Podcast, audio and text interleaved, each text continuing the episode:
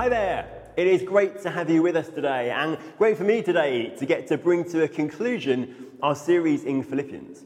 We've been looking at this letter in the New Testament written by the Apostle Paul, one of the early church leaders, to a church in Philippi.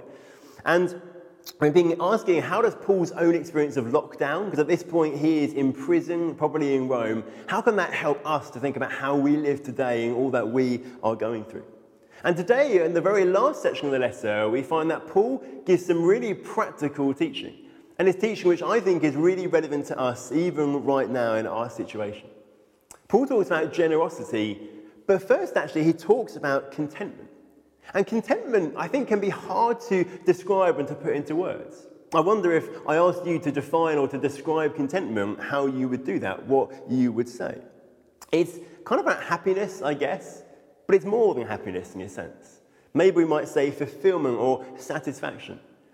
But it strikes me that sometimes I think it's easier to see feelings like contentment in someone else than it is to actually describe them or define them, to put them into words. And as it happens, luckily enough for us, the internet, it seems, is full of pictures of contented animals, and I thought they might be helpful to help us get a grasp a bit of what contentment is. We can start with some classics, some of our pets. Maybe we see contentment in the deep satisfaction of a cat enjoying a little stroke under his chin, no doubt accompanied by a contented little purr. Or maybe contentment is seeing in the peaceful abandon of a kitten having an afternoon nap. If dogs are more your thing, maybe contentment is seeing in the joy of a dog who sticks his head out of the window of the car and experiences the rush of the air passing by or maybe actually it's in the joy, the unadulterated joy of just being outside in the great outdoors. But actually, it's not only our pets who can exhibit and uh, help us to see contentment. Contentment, it seems, can also be found in the farmyard. Maybe we can best see contentment in this cute little goat with his little smile. He looks to me like the epitome of quiet contentment. Or maybe actually it's in the cheerful disposition of this very little llama. Contentment is hard to put into words, but I guess it's about a quiet, deep seated sense of satisfaction. And in this passage we're going to look at today, Paul says there is an amazing contentment on offer for anyone who's a follower of Jesus or who becomes a follower of Jesus. Paul is heading towards the close of the letter, and as he does so, he mentions again a financial gift that the Philippians have sent to him. Let's pick up what he says from verse 10 in chapter 4. I rejoiced in the Lord greatly that now at length you've revived your concern for me. You were indeed concerned for me, but you had no opportunity. Not that I'm speaking of being in need, for I've learned in whatever situation I am to be content. I know how to be brought low, and I know how to abound. In any and every circumstance, I have learned the secret of facing plenty and hunger, abundance and need. I can do all things through him who strengthens me. Yet it was kind of you to share my trouble. Paul starts by acknowledging this financial gift the Philippians had sent to them, noting they hadn't been able to for a little while. But even as he acknowledges that gift, he realizes they might misunderstand what he means, or they might misunderstand something that could come behind what he's saying. And so he actually starts with a clarification. He's really eager to stress that although he's very grateful for their gift, he wasn't in a situation of stress and worry about his need before that point. He says in verse 11, Not that I'm speaking of being in need, for, he's explaining why he wasn't in need, for I've learned in whatever situation I am to be content. So when Paul says he wasn't in need, he doesn't actually mean he didn't have a physical need. He did, we see that a bit later on. He's saying even though there was a need, it wasn't stressing him out, it wasn't worrying him, it, it didn't cause him great distress. Actually, quite the opposite, he was experiencing contentment even while having that need. So, Paul's key point here is that in relation to material possessions, to money and food and stuff, in relation to those things, in any and every circumstance, he's learned what it is to be content. That quiet, deep seated satisfaction isn't dependent on what he has or what he doesn't have. Actually, it's rooted somewhere else. And I think that and the, the possibility of that is very relevant to us at the moment. Many of us might have worries about our finances. Maybe we've taken a cut on our hours at work, whether voluntarily or involuntarily. Maybe we've actually completely lost our job and we're really concerned about where our provision is going to come from. Maybe we have a business we own which is struggling, or, or maybe it's just thinking about the whole wider economic situation and thinking, actually, what is this? What is the impact is this all going to have on us? Is this going to be a, a really difficult economic time? Well, Paul's saying here there's a contentment available that is there regardless of need in terms of material possessions. He can be content, he says, in hunger or in need. How can that be? Well, he gives us the answer in verse 13 I can do all things through him who strengthens me. And this is a really well known verse. These are the kind of verse you might have stuck in your fridge or on a mirror somewhere or something. But if we're really honest, it's a verse we often take out of context. We read this and we think this means I can be a superhero. Jesus can help me to do anything through him. I can become a superhero. But that's not quite what it means. In the context we're looking at here, that can't be quite what it means. And I like to point out there's a simple fact you can't fly with Jesus. Jesus doesn't make you a superhero, he's the superhero, not us. In context, do all things must mean be content in all situations, because that's what he's talking about here.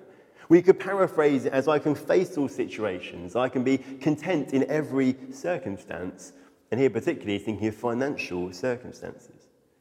And this is true, Paul tells us, through him who strengthens me. It's true through Jesus. Paul can know this contentment even in the face of need because true contentment, true satisfaction is only found in Jesus. And Jesus helps Paul to root his contentment in him and not in his material provisions. For all of us, our deepest desires and our deepest needs are met and can only be met in Jesus. It's not that we have contentment in riches while we're doing well, but actually, we haven't got stuff, we can find contentment in Jesus. Actually, for any one of us, every time, the only place we can find true, lasting contentment and satisfaction is in Jesus. That's why following Jesus radically changes our relationship to material possessions, to money, and to stuff. We live in a, in a, consumer, a consumerist society where we're told time and time again by advertisers and shops and all sorts that having more stuff will make us happy. That true, deep seated satisfaction and fulfillment comes in having and gaining stuff, but actually, that stuff will never do it. It's an alluring message, but it will never do it because true fulfillment can only be found in Jesus. He is the one who can give us uh, true contentment. And notice also, Paul says he's learnt this contentment. He says that twice. This wasn't something that came automatically. It didn't just happen. Actually, he's had to be deliberate about it. There's this sense he's partnering with the Jesus. As Jesus strengthens him, he's partnering with him and being proactive himself about growing in this. And that raises for us the question of how can we learn contentment? How can we grow in it so we can experience something of what Paul's talking about? I think there are lots of things that we could say there, but there are three I think might really help us to put this into practice. One is thinking about perspective.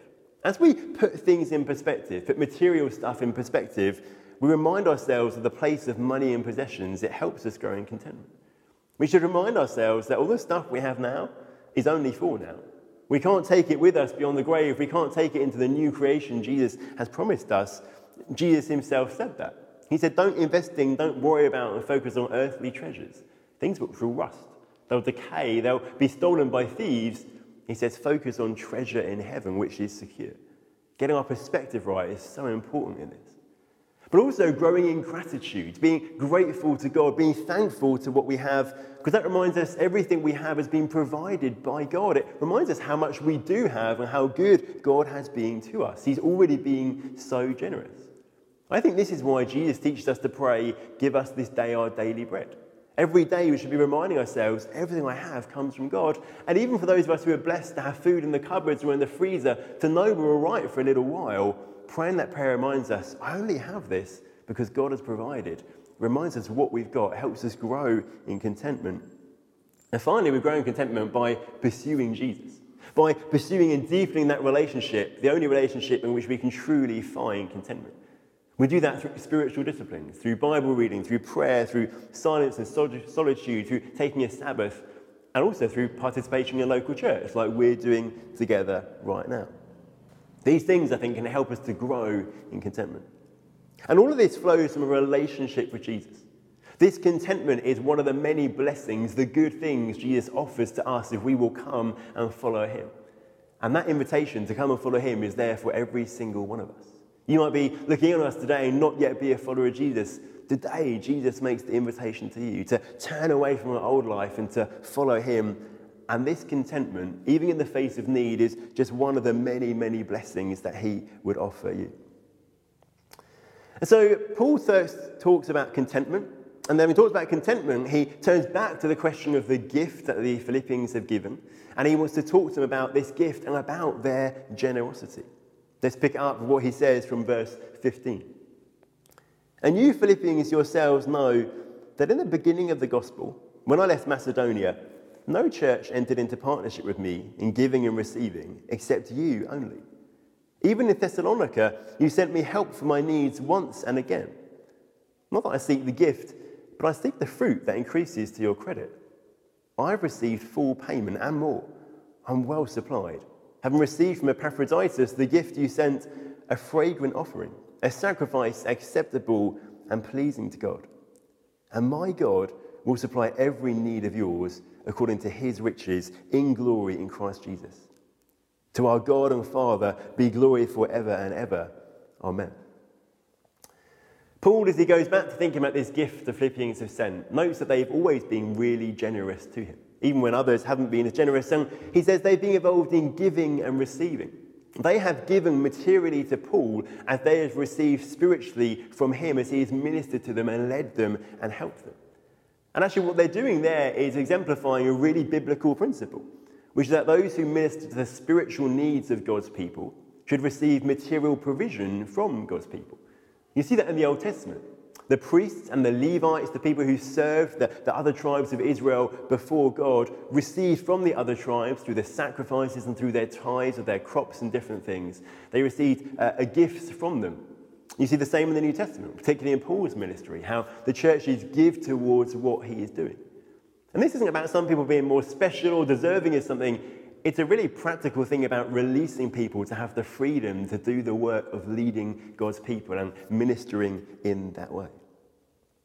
Paul says that generosity is really important for a Christian, that we should be giving towards what God is doing through local churches.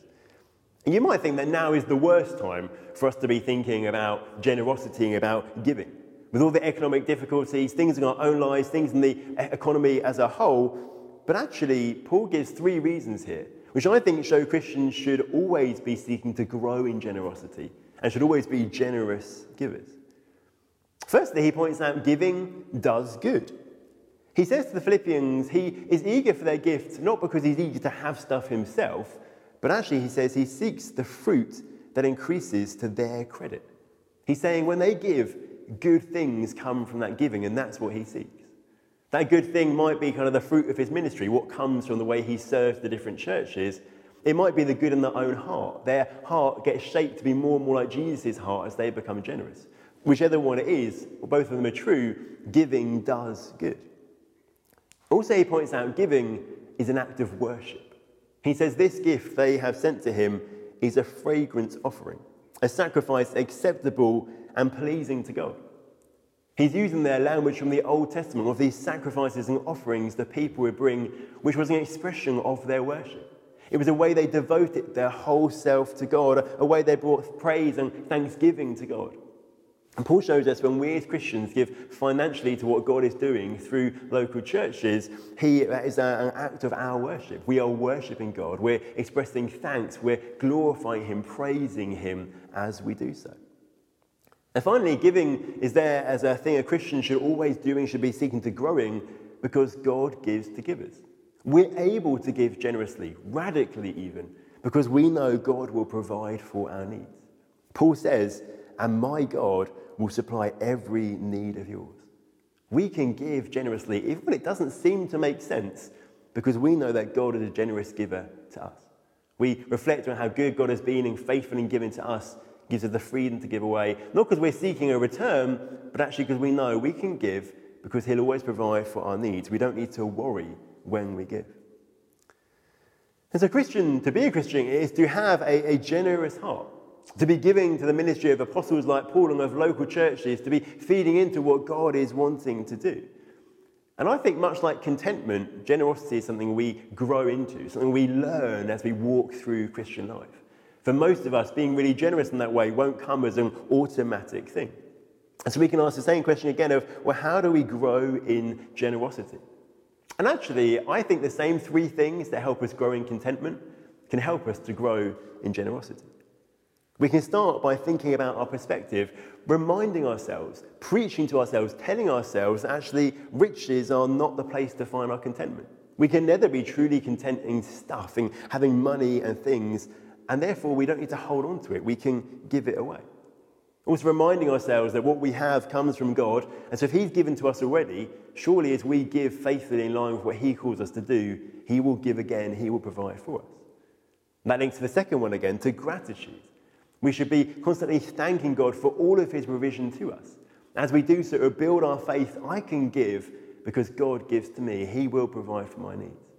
And also, as we reflect on how good God has been to us and all He's done for us, all He's given to us, we want to give back to Him.